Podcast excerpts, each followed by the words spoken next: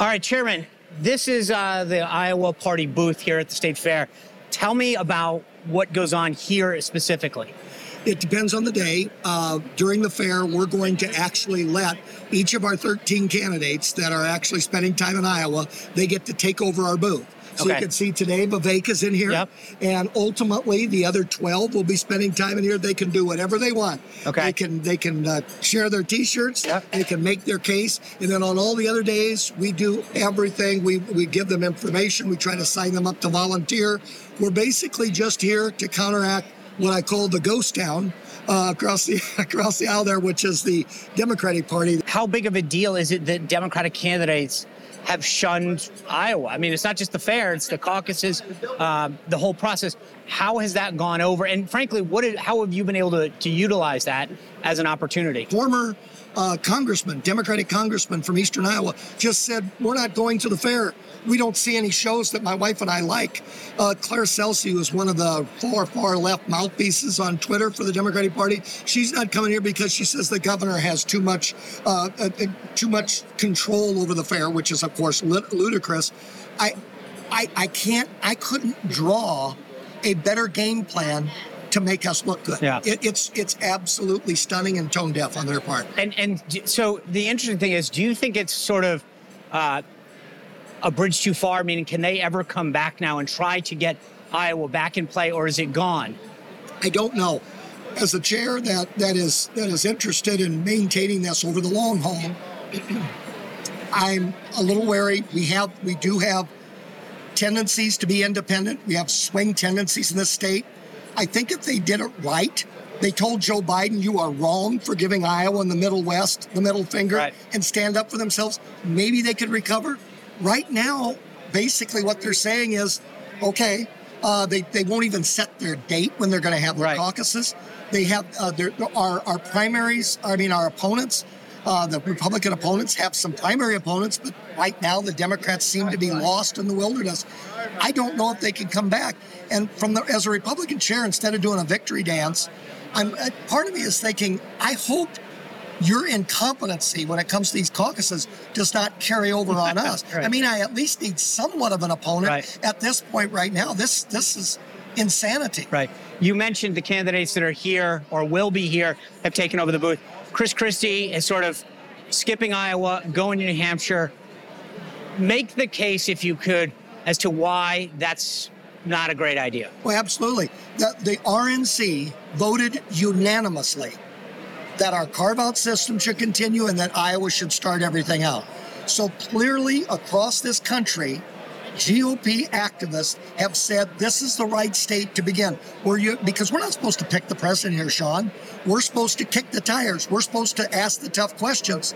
It seems to me, you know, he's talking a lot about President Trump not wanting to, to come to the debate and answer the tough questions. My goodness, Governor Christie, with all due respect, what are you afraid of here in Iowa? I mean, we got some tough questions out So, here for you. so what is Iowa's role? You, you said it's not to pick presidents.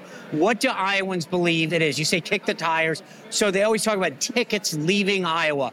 What do, what do you see the role of, of the Iowa caucuses on the Republican side? twofold fair fair playing field where like kim reynolds myself are vigilantly neutral and everybody gets a shot even if you got 100 million in a PAC or if you're living off the land everybody has a shot to make their case in iowa and we need to make sure we're not trying to put our foot on the pedal in any way Yep. but more importantly, there are more than one ticket out here. Certainly, whoever wins Iowa is going to get a momentum drop.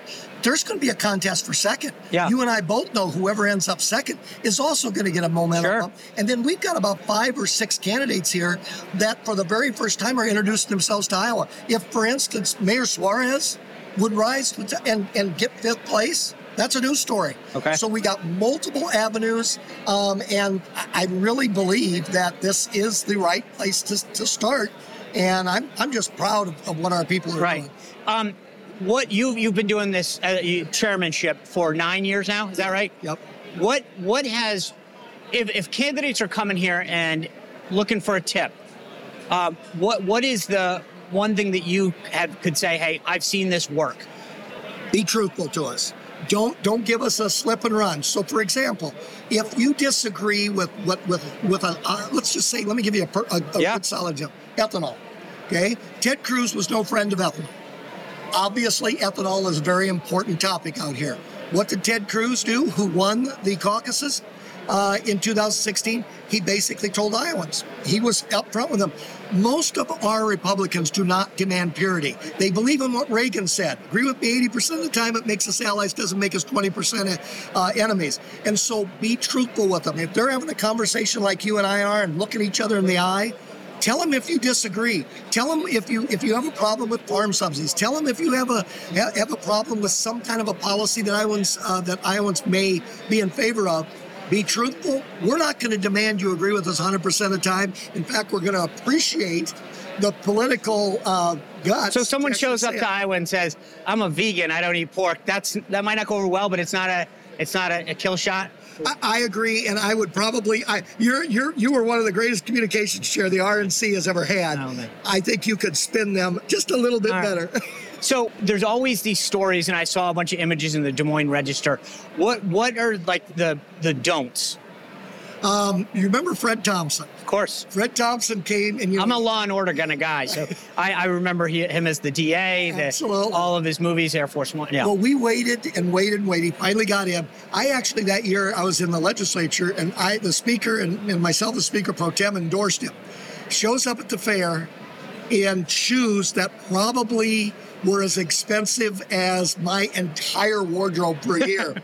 He's riding around in a golf cart with those Gucci shoes, and I'm thinking, oh, so no, Lord. so is it the shoes, the golf cart, or both? everything. Everything. Be be Iowan. Be yourself. I almost I chose I was thinking about that this morning. Do I put the Gucci loafers on or sneakers? Luckily I went with the sneakers, but I'm glad I, I thought of that ahead. But is that I mean, what about the, everybody's always talking about the food. How dangerous is it? You know, there's always cameras flashing. How big of a deal is it to to be eating out here and, and not paying attention? if it's if there's stuff dripping off the food, Yeah. uh, and you've got a moment where it's coming down the sides of your face, and you've got to catch it like this, they catch it kind of like, no, because that will be replayed on Twitter. Be careful how you eat the corn dogs. Sure. Honestly, that that that Yeah, is got it. dangerous territory. What I would do if I were you, if you got something you just want to wolf down that goes straight to your heart, um, go into a corner, gobble it down, have somebody wipe it off your face, then come back. Yeah. Eating is dangerous. I, it was funny. I was getting ready for lunch and uh, I wanted a corn dog, and a guy said to me, "You might want to wait till later in the day." That I thought that is actually a real smart, smart piece of advice. Um, let me ask you. So, how important is the state fair to the caucus? very important. We have a lot of events where candidates can go. This is the one event that goes straight to multi generational tradition. I mean, when, when a candidate comes here and meets a potential caucus voter on Yep. their terms, you are tying into a trend of that family may have been coming here for literally five generations, orient their entire summer. It also says something about your acknowledgement of rural and small town Iowa. So you are not only tapping into meeting a lot of people and showing people that you're willing to face the questions, you are also tapping into something that is quintessential Iowan as anything I know. Let me ask you if um, you guys are, you and Governor Reynolds, as you said, are 100% neutral in this.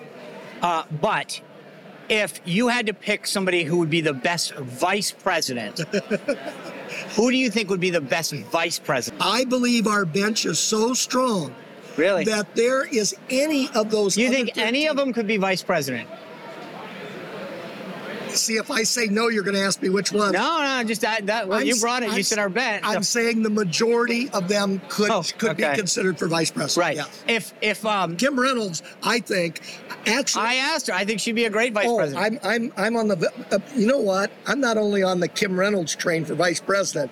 I got to tell you, it's not too late yet. That's all I'm going to say. I, hey, I'm I'm with you. you know what? I think you should be the first that gets two assignments. Okay, That's that- what- that's what I'm I'm I'm for that. Um, but if so, just to be clear though, if a candidate doesn't make the first debate stage, you've you've run for office, you've been in the state legislature, you've been a chairman. uh, Do you, if you are advising a candidate, they couldn't get on there, so you get by September. Do you really think that they have the support and the momentum and the volunteers to make it to January? If they are living off the land like Rick Santorum did, Yeah. Um, yes, I think they can. And remember, for some of these individuals, some of these folks are 10, 15 years younger than me. some of these individuals, they got to have their eye on 28, 32. So I believe to continue to do that. Also, the, the, if, whoever our next president is, is going to be looking for people that show perseverance and show dedication. Honestly, if they have if they have millions still, Iowa's a good place to spend it, but I also think if you're living off the land, live off the land here where the media yeah. costs are, are relatively inexpensive. On the caucuses themselves, you think about, you mentioned Rick Santorum. He visited all 99. He drove around in a pickup truck, uh, won the caucuses. You've got Huckabee, Cruz. Um, what What is the secret if, if somebody's on the outside, because one of the things that Trump did last time is I think we can all acknowledge in, in 15 rather, he just didn't have a full understanding and appreciation of how the caucus system worked. Um, clearly, they've learned their lesson this time. But for a new candidate, what's the lesson that you would impart to them about how to be successful at the caucuses? Every corner of the state, you go up to Sioux County, it is as rich in Republican caucus votes as any place. Johnson County, which is our most left wing county, has the fifth most Republicans, even though they're a minority in that county.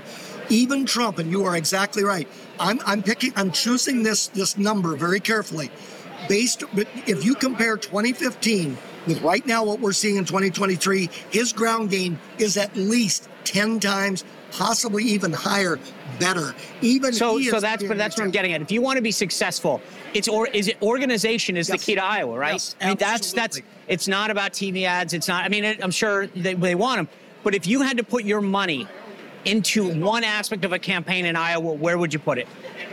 Gasoline.